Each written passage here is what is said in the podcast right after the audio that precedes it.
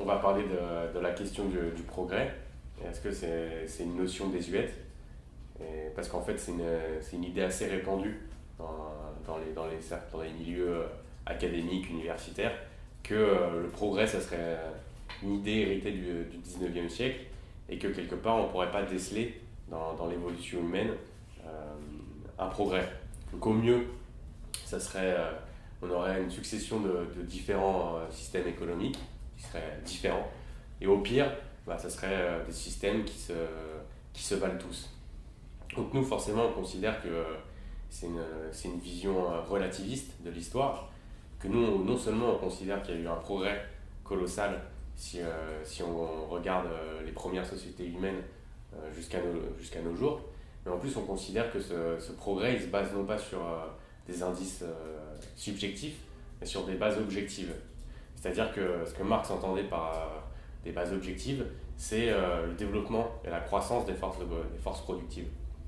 Donc les forces de production, c'est tout ce qui permet de, créer des richesses et euh, ça s'appuie donc à la fois sur la technologie euh, principalement, mais aussi sur la science.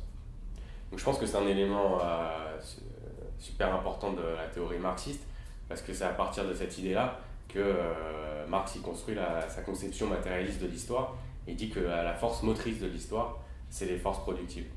Donc pour lui, il y a un, il lien intime entre euh, à la fois les rapports sociaux et les forces productives, ce qui, ce qui implique que le, les forces productives, de nouvelles forces productives, euh, impliquent de nouveaux modes de production, donc le mode de production esclavagiste, féodal, capitaliste, et euh, donc ça influe euh, sur les rapports sociaux.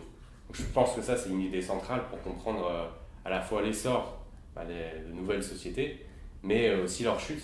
Parce que, pour prendre l'exemple de la révolution de, de, 1789, quelque part, comment on explique qu'il y a une révolution, c'est que la base objective de, ce changement, c'était que le, système, l'économie, c'est-à-dire le développement euh, du commerce, le développement de l'industrie, on pouvait plus se développer euh, dans, le, dans, dans, le, carcan euh, du régime féodal.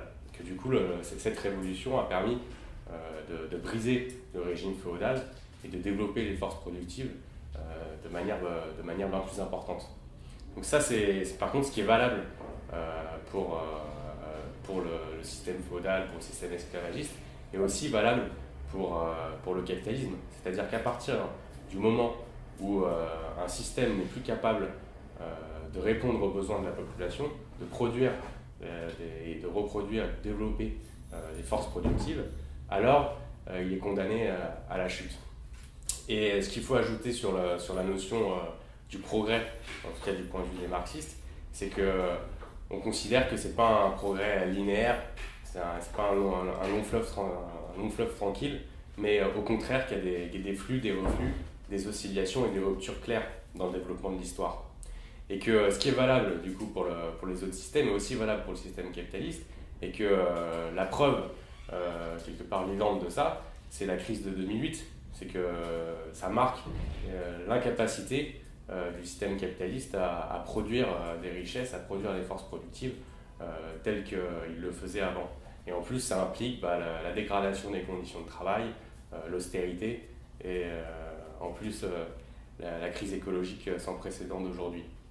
Donc pour nous, il y a une nécessité du coup historique bah, du coup, à changer ce, système, à le dépasser, à le briser.